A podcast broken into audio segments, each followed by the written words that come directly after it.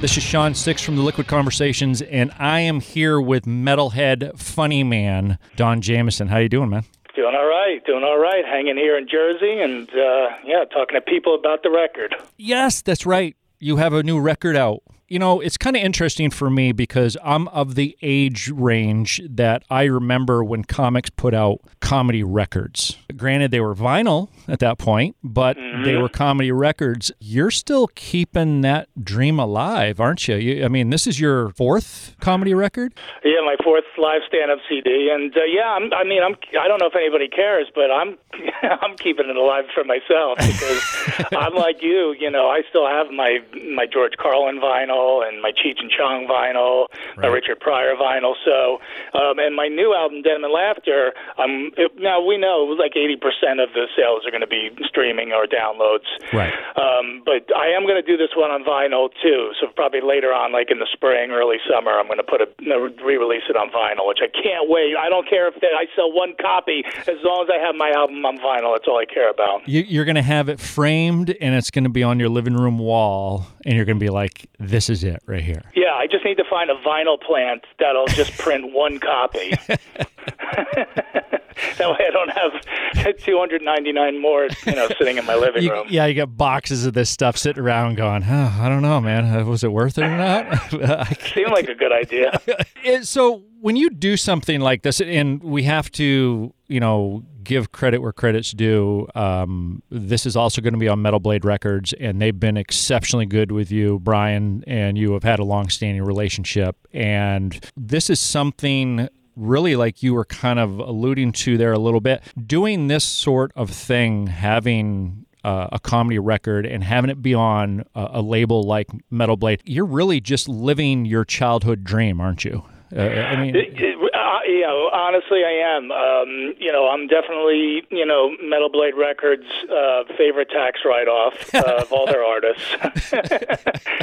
they always take a loss on me every time, but um, you know, they keep coming back to it, and you know, we become Brian and I have become good friends over the years, and yeah, I mean, he, he you know, he understands the value of comedy, and obviously, there's a, you know, the, my branding is, you know, revolves around hard rock and metal. Now. You know, if you're listening to you know Raw Dog on Sirius or uh, or you know wherever they play comedy these days, right. Pandora, and one of my bits comes on, you might not necessarily, unless it's a bit about rock music, you might oh you know this is just a regular comedian, you know, because I don't want I don't want to scare people off to think oh I gotta like hard rock and metal, but right. the way I I brand my albums and and obviously my association with Metal Blade that's you know shaped my musical taste over the years, I just that, that's just an extra bonus that I've parodied Saxon and Judas Priest and you know Thin Lizzy. Um, but you know I like that connection, and for the people who get it, that's cool. And if they don't, you know, I hope you know they should still like comedy with a rock and roll attitude.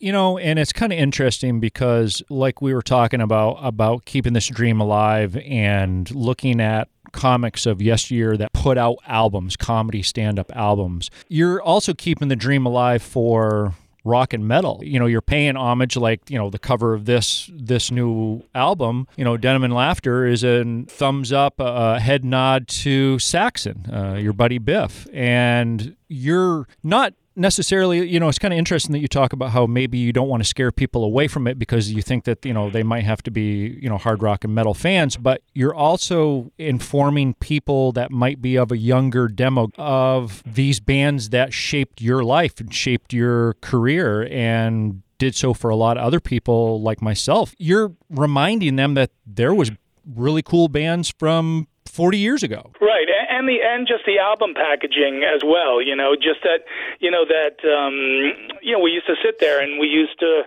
when we got the vinyl, and then later even with CDs, it was just you know just wasn't as cool. But you know to look at the artwork and to read the credits and right. you know examine the packaging while you're listening to the record. That's you know that's part of the experience of doing it. You know, and I like that tactile connection to whatever it is, if it, whether it be music or comedy, you feel like you own something, you know. But like I said, 80% of my sales will be of air. Right. You know, no one will be able to hold it in their hands. so, you know, if people want a physical copy, come out to one of my gigs. I'll be selling them there. And um, you know, it's um, it was funny. Somebody said to me the other day, I was doing an interview, and he goes, he goes, you know, I'm not even a big rock guy, but when you started doing some of the rock jokes, it's like you you, you explain them, you like you set it up so that even if the person doesn't really doesn't know about the band, like I do a whole bit about the band Gwar. Now you and I know Gwar, right? But I, the way I set it up, people kind of go, oh, okay, they wear monster costumes on stage and there's blood and all this stuff, and then and then it's just a regular bit after that. So I, you know, I try not to exclude anybody, but again, you know, I love that. I love the connection with rock and comedy. To me, they go hand in hand, like Courtney Love and Crazy. Excellent reference. It's kind of interesting because when you think about comedy's not supposed to be safe. Um, granted, that's been harder and harder to achieve over the recent times because everybody is PC, everybody is hashtag movement, everybody is knee jerk and fake rage and so on and so forth. And you know, comedy has maybe reeled back a little bit because they don't want to be on the downward slope of that negative publicity, just like rock has. But both comedy and rock, hard rock, metal, uh, whatever genre name you want to attach to it, both of those are supposed to be rogue rebels. They're supposed to be people that are taking chances, pushing the envelope, uh, trying to buck the system. You know, the fact that you've bridged the two worlds together, maybe that might be why it's worked so well. Not only because of your personal interest and your personal passion about both both subjects, comedy and the rock and metal, it does go well together. It makes sense when people hear it, even if they aren't, like you said, a rock and metal fan. You know, George Carlin said it the best. He said, as comedians, it's it's our duty on stage to find the line, right, and then cross over it and then make a new line and can continue to push that line. And I you know I stick by that. I know we're in a you know in a situation now where everybody pretends to be outraged and everyone's triggered by this that or the other thing. But you know what man? I I stick to my guns with what I do. Um you know I, I definitely deliver in a different way than I used to. You know, it's actually it's actually better now in a lot of ways because I could still make the same points and get the same laughs, but I can also get that extra laugh because I'm also giving the middle finger to this bizarre world that we live in. So the jokes actually have more layers to them, and um, you know, it, it makes it you know it makes it a little more clever, and that really is the theme of this album is political correctness, and and the jokes that I do really put it through the lens of of um, not just people, rock and rollers, but just everyday people, and you know the people that come to the comedy club and they just want to laugh. You know what I mean? Right. They don't want somebody up there preaching to them who they should vote for, who they shouldn't. It's like, no, you know what? I just hung sheetrock for forty hours. Make me laugh, boy. Right. I mean, we have perfect fodder for comics to make a joke about something that's going on in society right now. And the fact that people have to be more PC about it. it it's I guess the way it sounds to me and, and how you were describing it, it's like to make it so it's a little more easy to get your point across without having that big knee jerk, that big fake rage come off of it and have it turn negative. You have to explain things a little bit more, which kind of allows you to practice your skills as a storyteller. And right. you're definitely kind of leading people down a path. I can say that because I've seen you perform a bunch of times and you and I have sat around in a bar in you know Bradley, Illinois, at the Looney Bin and, and yeah. shared shared beers and and watched this stuff kind of unfold in front of us. When you start practicing that that talent, that long-standing tradition of storytelling, the jokes do come out better that way. Well, yeah, and, and dude, you hit it, you hit the nail on the head, and you know as well as anybody, is comedy and rock and roll. They have to be dangerous, right? You don't, Correct. You know, like my parents came to see me perform the other night, and I don't know how they sit through some of this stuff because you know they're part of the act, you know.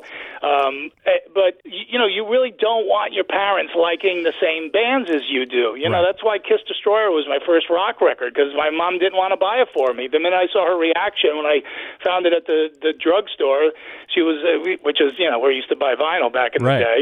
Um, she was like, "No, I'm not buying. That's the, what is this? Uh, what are you worshiping Satan now?" That she had you know had no clue, and I was like, "Okay, if that's the reaction to this band, you know, I've got to hear them." You know, and it was the same when I was like 11 or 12 years old, listening to George Carlin. Right. You know, my he was doing the seven dirty words you can't say on TV, and my parents were like, "You're not allowed to listen to this." So, you know, I had to like used to listen like late at night after my parents went to sleep with my little cassette player with the one the one input ear earbud thing.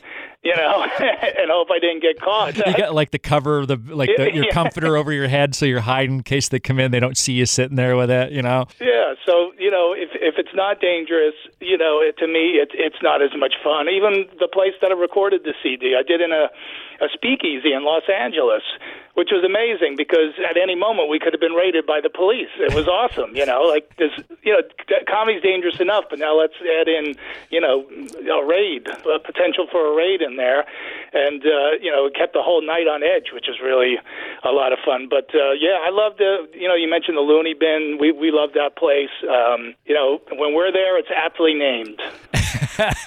it's kind of like uh, things can kind of slip through your fingers real quick in that venue too.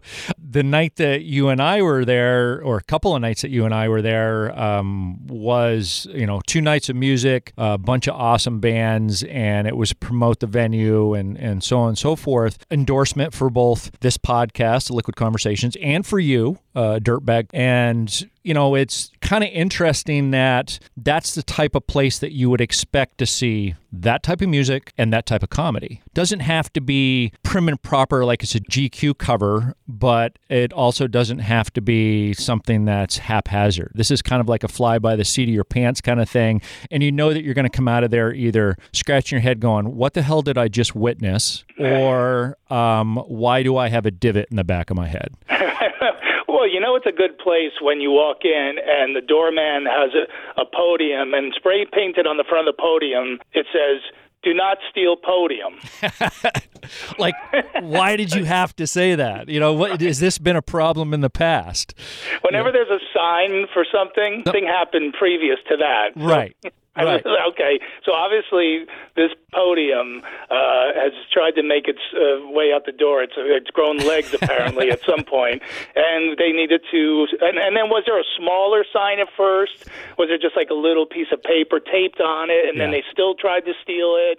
And then like you know, finally they're just like just spray paint the whole thing giant. Do not steal podium. if you want to compare something like say that particular type of venue or that particular type of locale where stuff like that happens where you have to spray paint on the podium to check IDs and take money don't steal podium because apparently some guy has paid his bar tab and said well I'm I don't feel like a good enough service so I'm taking this with me uh, for musicians even though all musicians eventually want to play to a massive stadium, like a sold out Madison Square Garden kind of thing. A lot of musicians, too, uh, especially in, in rock world and the metal world, like playing in those uh, aggressive types of venues. Is it like that for comedy as well? D- is there a special feeling? Uh, is there something that gets creative juices get kicked up inside of you because you're in that environment compared to, say, some place that's a little more prim and proper and velvet curtains and you know uh, booths with you know little you know lights on them and stuff like that?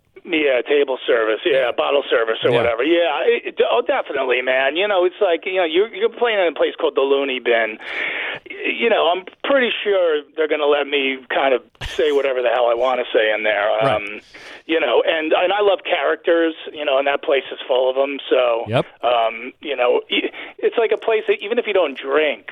You could sit in there for hours and hours and just people watch, which is cool. Right. But um, you know, at the end of the day, man, I perform in Madison Square Garden every night I'm on stage. Right. In my mind.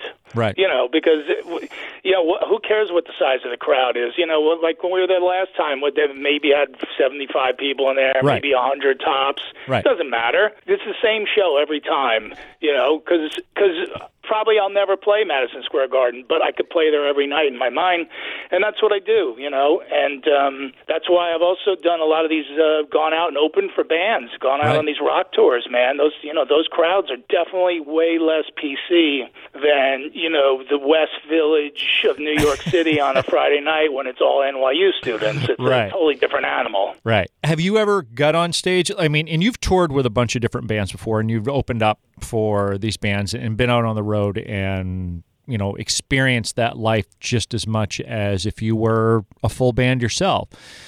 Has there ever been a time when you stepped up on stage and have the fans go, "Who the hell is this guy?" and when's the band going to get on? I think you know that's with any opening act, though. You know what I mean? Like you know, th- th- everybody wants the headliner, um, but you know, people will come in, but then you know, maybe they're a little harder to please. But yeah, my job's just like an opening band, except it's just me. Right. Um, I definitely have you know some recognition factor from doing that metal show. Right. That certainly helps. People are maybe curious. They go, okay, let's see what he's going to do. Yeah, we, we used to watch that show, so people will come in. Some people completely, you know, miss the memo, and you know, um, and so it's just my job to get out there, get people smiling, get them laughing, and set them up, you know, and try to bring as much like the same energy as if I was a band, and especially on some of the tours, man, where there's like four or five bands, that people are actually happy that there's something a little different right before the headliner. Like, yeah, all right, we need a break. You know, we don't need like a, now another band going right. on right here. So, uh, you know, with all those things, and then again, again with my with the material that I do on those tours, that's what I call the sex, drugs, and rock and roll set. Right. You know, that's all you're getting. You're not going to get any Trump jokes. You're not going to get any relationship jokes. You're not going to get any of that hilarious dad humor. Right. You know, you're you're getting you know jokes about Ozzy and Alice Cooper and Metallica and Kiss and Motorhead and all that stuff. And so it's it, I try to make it as close to you know I try to keep it in the same realm as as what every the experience that everybody's there for. You're basically aiming towards your particular audience at the moment. Right. Yeah. I mean, I, you know, I I went a little outside my comfort zone last year. Right around this time, I went out with the band Pop Evil. As, right. Definitely has a much younger audience, although there is some crossover. But so those crowds were very challenging. And um, you know, I was friends with the with everybody in the band, and they were really into the idea. They loved you know trying something different. Right. And their fans really responded, man. I got to say, it was cool. That's one of those tours where I feel like I definitely made a lot of new fans because people would come up after and goes, honestly, I never even heard of you before.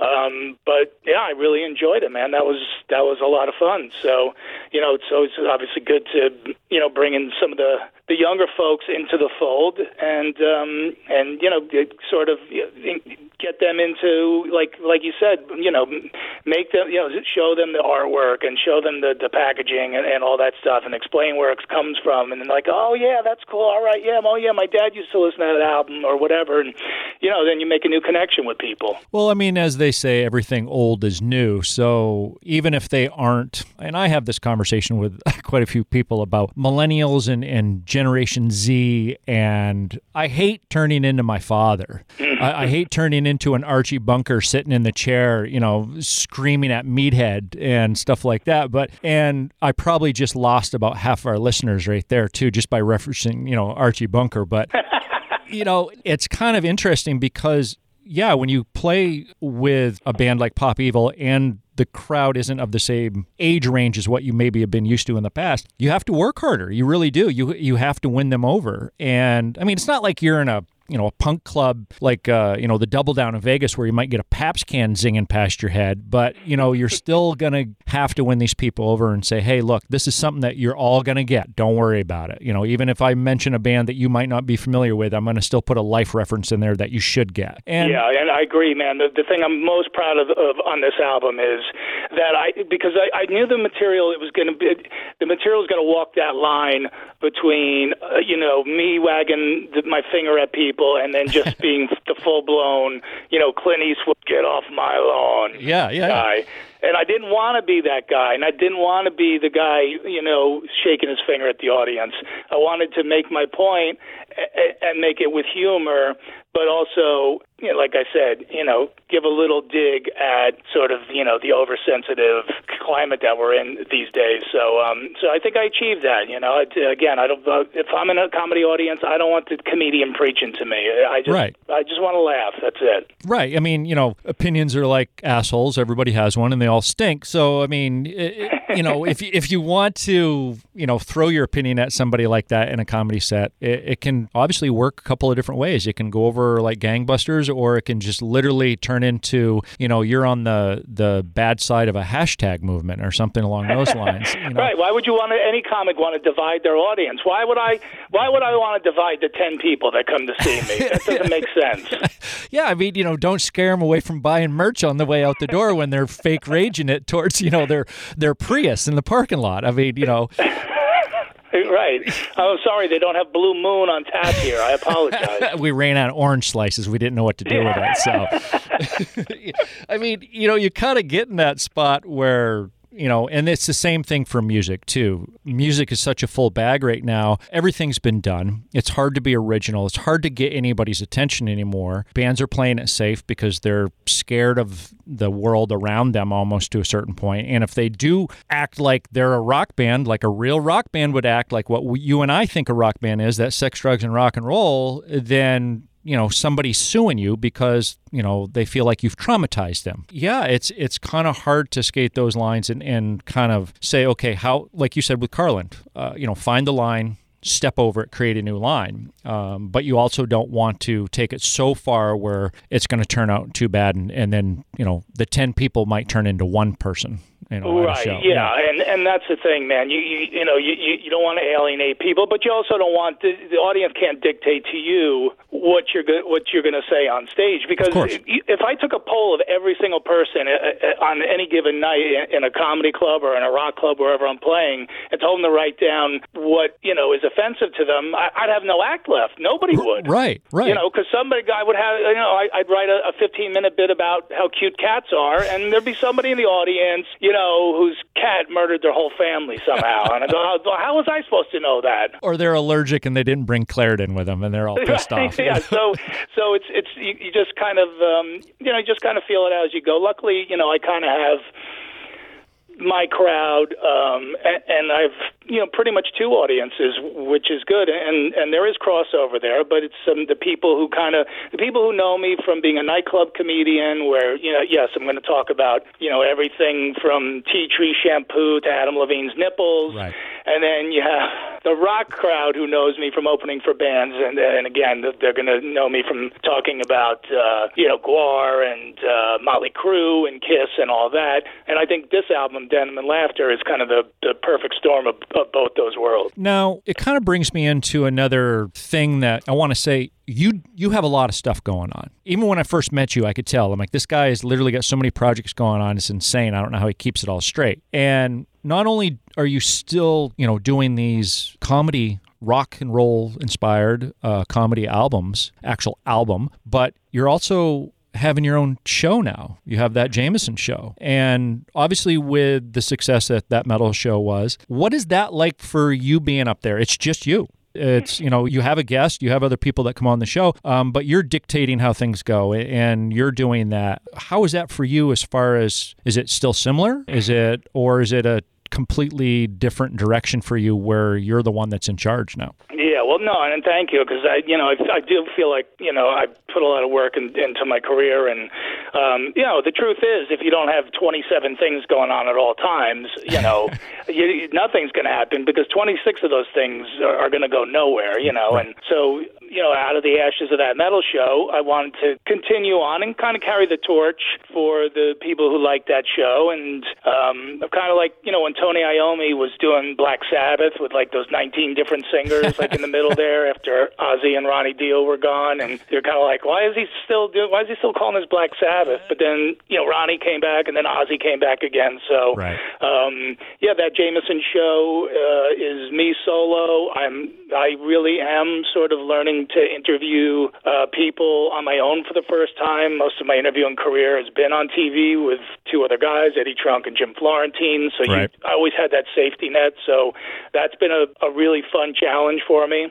Um, and uh, yeah, it's on uh, compoundmedia.com. Right. And um, they've been great to me over there. It's um, I always try to find the right fit for for the creative stuff I do because you know creative and business ne- it never mixes. A hundred Because creative people just want to be creative and business people just want to be business people. Um, you know that's why Metal Blade was such an important connection for my comedy albums. It's like yes, I want that stamp on there. Right. That's the connection I want with my comedy with this heavy metal label. That made sense to me. You know, people always said, "Why aren't you going to do a podcast or a video cast?" Because sure, I could just turn my iPhone on and put something out there to the world, but I wanted to put it. I wanted to have again that connection with something, and this is you know, Compound Media is a place where. Um, you know, the guy who owns the network was uh, a disc jockey that I'm sure you actually you would definitely know very well because they were on AAF. But um, Right. Opie and Anthony, and Right. it's Anthony Cumia's network, and it's labeled the Free Speech Network. So there's no, you know, they're never going to tell you what to do. They're never going to tell you what to say. They're not going to tell you what guests to have on the network. Um, they don't have another rock slash comedy show on there, and it's the same with Metal Blade. Like Right. You know, they got Cannibal Corpse on there, Six Feet Under. You know, do you think uh, they're not going to censor my material? I'm- I feel pretty good about that. I, and I love the reference about the creative people and the business people. When you put the two of those groups in a room together, it's like literally trying to mix oil and water. It, it really kind of gets weird for a second. And if you want to be a successful person uh, in this industry, you have to kind of have that mindset a little bit. You have to think about your future and have to think about those right associations. Like you going with Compound Media for the show, you know, it might not work well with another outlet. So having it there, you know, is the right fit for you as well. So you're thinking somewhat like the, you know, the business person because you, you know, have some self-preservation. You want to keep going. You want to keep hustling. You want to keep, you know, moving, pushing it. Yeah, and you know, you've worked for you've worked for corporate before, Yeah. and you know, I would never ever say anything uh, bad about the time. You know, we did that metal show for 14 seasons, and we're we're very grateful to VH1 uh, Classic for you know continuing and believing uh, in us and stuff. But you know, it sometimes working for a network is can be a nightmare, and you know that's where you, you butt heads. And uh you know while i make less money now i definitely have way less stress. And uh look 2020 is the year of the rock reunion. So um you know i i would love if you know that metal show could uh jump into that mix with uh, motley and rage and my chemical romance and and Black Crowes. And uh you know find a find a new home that's again that we all feel comfortable in that's going to support us and let us uh, do what we want. So otherwise you know do you, you're doing what you want to do. You know i got this thing with compound media and i'm enjoying that. So you know it's it's about longevity too. You know i don't want to get a burnt out in this business and you know just could fall the face down in flames and just i can't do this anymore. It made me think of something when you talk about, you know, 2020 is the year of the rock reunion. For some reason, the idea of these rock reunions happening, it almost kind of makes me think of the retirees selling their home and taking all the money and buying a luxury RV and just driving around the country. That's what it seems like to me. It's like, you know, they're sort of kind of living the glory days that they did when they were younger and they had the house and the family and the kids were still home and all that stuff and they still had the career. Now that they're retired, money's a little tight. So they're going to sell the house off to kind of profit a little bit off that, but they still want to have a good time. So they still drive around the country in this, you know, house on wheels. They just plug it in wherever they need to stop, you know, just like stopping at a tour date in Wichita, Kansas or something like that. Just enough to say that they've kind of put their roots down a little bit, but when things get a little hairy, they get to take off again. Yeah, well, I, I don't understand this whole these whole farewell tours and all of this. It- It's like you know, you never have to retire if you could still play, if you could still sing, if you could still do what you do. Why would you ever say that's it? I mean, you might slow down over the years, whatever, but you know, nobody ever. Re- the farewell tours are never farewell tours. You know, the Who retired in 1982. There's tickets on sale for them in 2020. I mean, give me a break. They have a new album out. back, and even when they die, they just make a hologram of you anyway. Right, so right. what's the difference? I mean, well, I mean, look, here in the Boston area, Aerosmith performs recently during a, we'll say, unnamed award show, and everybody's like, they sounded terrible. But Steven Tyler's still up there. I mean, he's not propped up with a broomstick yet, as far as we could tell. Mm-hmm. But, you know, it's like, do you think it's that people just don't want to see our idols, our rock and roll metal idols, look bad? Well, first of all, you know, Tyler was propped up by cocaine for several decades, so, uh, but apparently he doesn't do that anymore. So, which is a good thing because he can still go out and deliver. No, the reason they didn't sound good on that unnamed award show is because they got a crowbar in, you know, some kind of pop artist or right. hip hop artist or somebody young and current. You can't just let the guys go out and play Dream On and Train Kept a Rolling or whatever. God right. forbid a rock band could, you know was like when Metallica played the unnamed award show and they had the crowbar Lady Gaga. And now I understand right. she likes hard rock and metal music, but uh, can we have three and a half minutes just by ourselves? You think Metallica sells out stadiums all over the world? I think they can handle playing two songs by themselves on uh, on, on an award show. But right. uh, yeah, I guess look, look, if you get to that point where you can't do it anymore, yes, it's time. Go out to pasture. Um, you certainly don't have to stop being creative. Um, and you don't even have to stop doing shows. You just have to slow down a little bit. You know, it's it's a wonder what they can do with with uh, singers in a recording studio. I mean, you pretty much never have to stop singing, even if you lose your voice. But if right. you can't deliver it live, then you know, uh, and that goes for anybody on stage, and that goes with comics too. You know, I see comics who are really good, but they lose. It's not even age; they just lose the joy of doing it, and right. and audiences can sense that stuff so fast, man. It's like even the dumbest audience can sense fear insecurity, um, if you're just BSing your way through it, if you're sleepwalking through it, man, crowds can pick that stuff out right away. Trust yeah. me. Yeah, I mean, traveling as a touring stand-up comic, you know, that's just as tough as being on the road in a in a touring band. You know, you're eating probably not your best choice of food because you're taking what you can get at the time and trying not to spend all the money that you're making on the road. Uh, you're staying in hotels that aren't home they're not maybe ideal, um, but you also don't want to be the prima donna and say, I need this, you know, and all that stuff, because then no one's going to want to work with you. But yeah, it's, you know, that stuff wears a person down. So yeah, if you started to get to that point where you're just phoning it in, people, they can sniff that out real quick. And in the rock community, in the metal community, they even seem to be more attuned to sniffing that sort of thing out. Yeah, well, and, and now's a good time for the young bands, too, because say what you want about Greta Van Fleet, you know they're a real lightning rod for controversy because you know you and I had our Led Zeppelin. Right. They were called Led Zeppelin. Right. You know, but this is Led Zeppelin for you know 20 year olds. So um, whether you like them or not, they've opened this lane, and all these young bands are spilling in, and not just young retro kind of sounding rock bands like them. Because you know, there's band, you know, the band Crobot is very 70s sounding young guys who are killing it. Them Evils, who I toured with with Pop Evil, those guys are killing it. Young young guys with a retro sound, but you got, you know, you, young guys in death metal like Gatecreeper filling into the lane. You got young alternative bands like Fever 333 who are right. the new Rage Against the Machine. Exactly. You know, for lack of a better comparison. And they're filling into the lane. So, you know, and even Lzzy Hale from Halestorm is making it cool for young women to pick up the guitar and play rock music. So, you know, that's a good thing. And you know what? I'm seeing some of the some of the kids who you know, used to come to my shows when they were, you know, 18 or whatever, and now they're headlining com- their own comedy shows. Right. Like uh, they they asked me, "Hey, can I come open you open for you for this show?" I go, "You're too good now. I don't I don't want to follow you." You know, it's like I taught you well. It's time for you to go out and do your thing. So, um, music's definitely, uh, or uh, rock in particular, is, is is in that mode right now. Certainly not on the level of you know what's going on with these the post Malones and all this crazy right. stuff out there. Uh, but but it is a good time. So um, yeah, if uh, if you if you wanted to take guitar lessons, now's the time to pick it up and and uh, go get some lessons because uh, rock is cool again for sure. Like I said earlier, you have a lot of projects going on, and and you always seem to. You've done a lot of stuff too. You've been a comedy writer, or still do it. Uh, mm-hmm. You've done stuff with the NFL uh, as far as doing sports. I think think a lot of people kind of forget that you have that background as well. Uh, you've obviously been out on the road with bands, uh, your own comedy albums, uh, stand up for a long time, uh, you know, plugging it away at every dark nightclub in the world. What's still left on Don Jamieson's bucket list to do? Is there to tour with a particular band, uh, be on a, a comedy bill with a particular comic, have somebody on, you know, that Jamieson show as a guest? Who? What's left for the bucket list? List?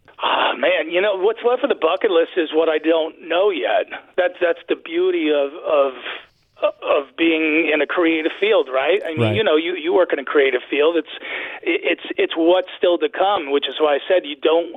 The the best thing about this business, if you can, if you can make your way in this godforsaken business, if you could not, you know, let yourself get, you know, just get, you know, that's why Motorhead don't let the don't let the bastards grind you down. Right. That was always my anthem, right? Because Yeah.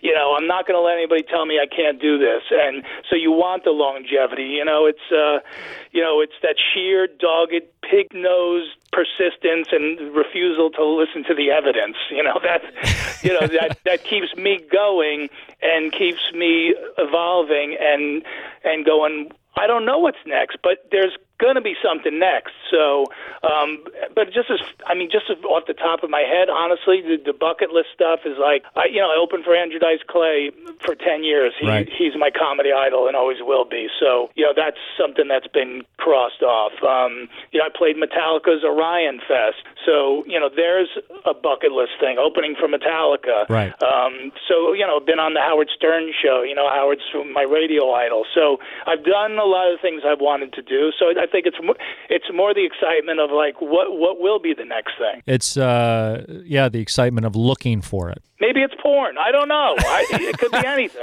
Comedy porn. Let's, it's a thing now. I just made it a thing. It it is a thing. I I would say obviously probably some porn would be considered comedy, but yeah, I mean it, you know I think I might specialize in it without knowing it.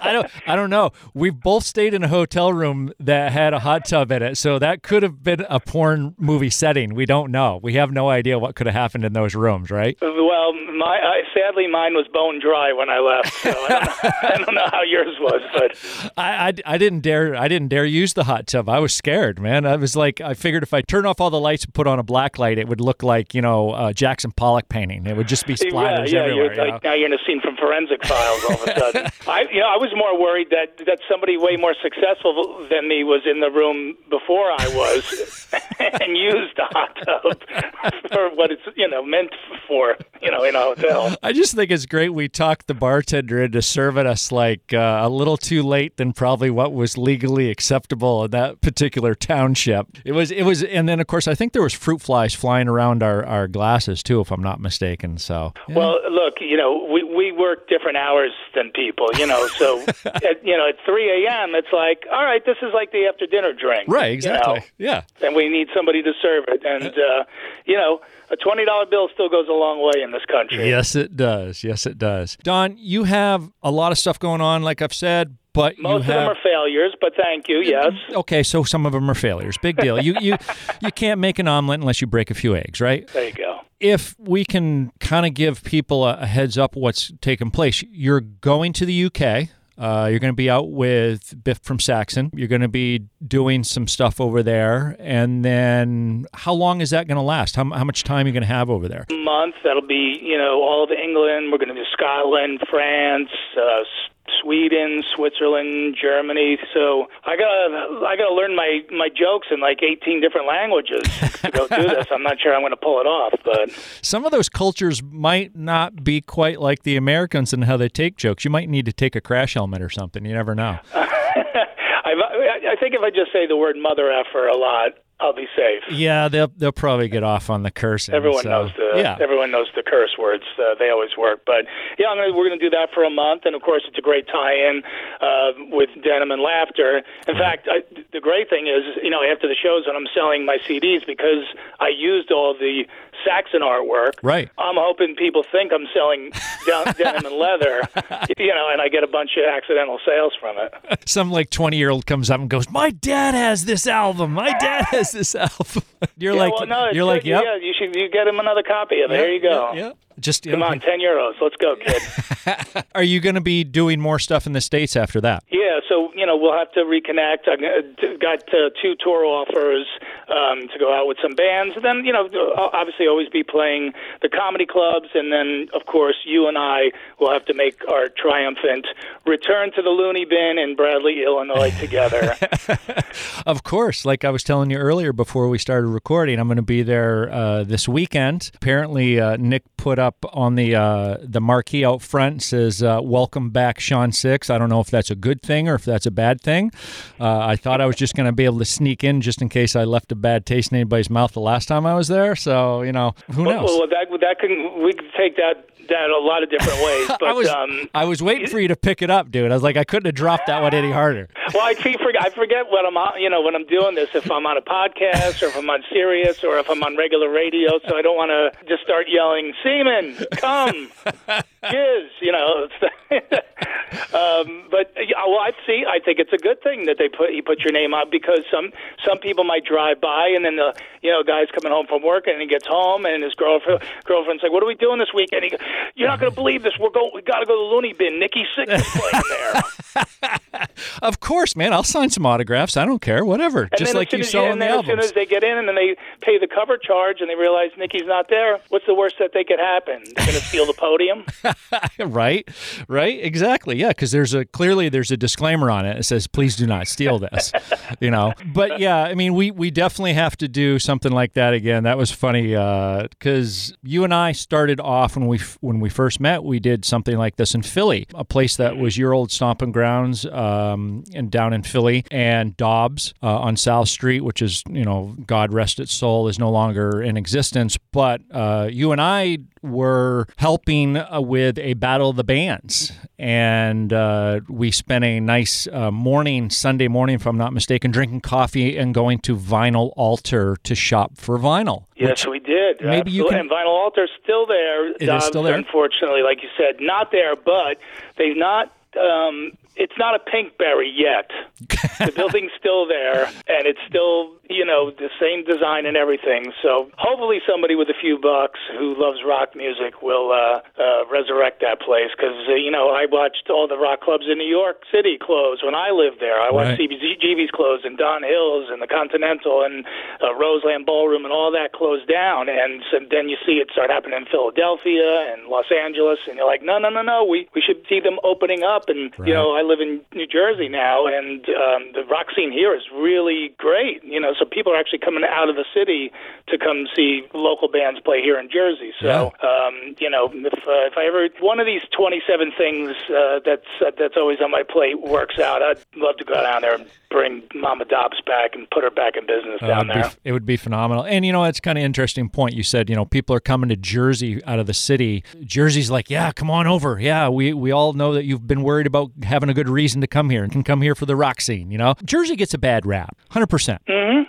But yeah, Jersey gets a bad rap for a lot of things, but scene definitely not. Yeah, we should bring some more of these places back and uh, kind of reinvigorate the glory days. Not in a uh, okay boomer kind of reliving my high school dream, you know, where I peaked uh, memory, but actually bring back the excitement of what uh, rock and metal was 30 and 40 years ago. Absolutely, man. I'm telling you, next time we're in Bradley, we're going to be in those hot tubs. I can tell. I can feel it. Oh yeah, um, we'll, we'll we'll get the waterproof uh, GoPro and, and wait till the hashtag movement starts on either one of us. Uh, yeah, yeah. Well, I could use a little publicity. Don, thank you very much. It's always a pleasure getting to chit chat with you and talk shit. Yeah, thank you so much, dude. And you're always generous with your uh, time and uh, always enjoy the liquidity of your conversation.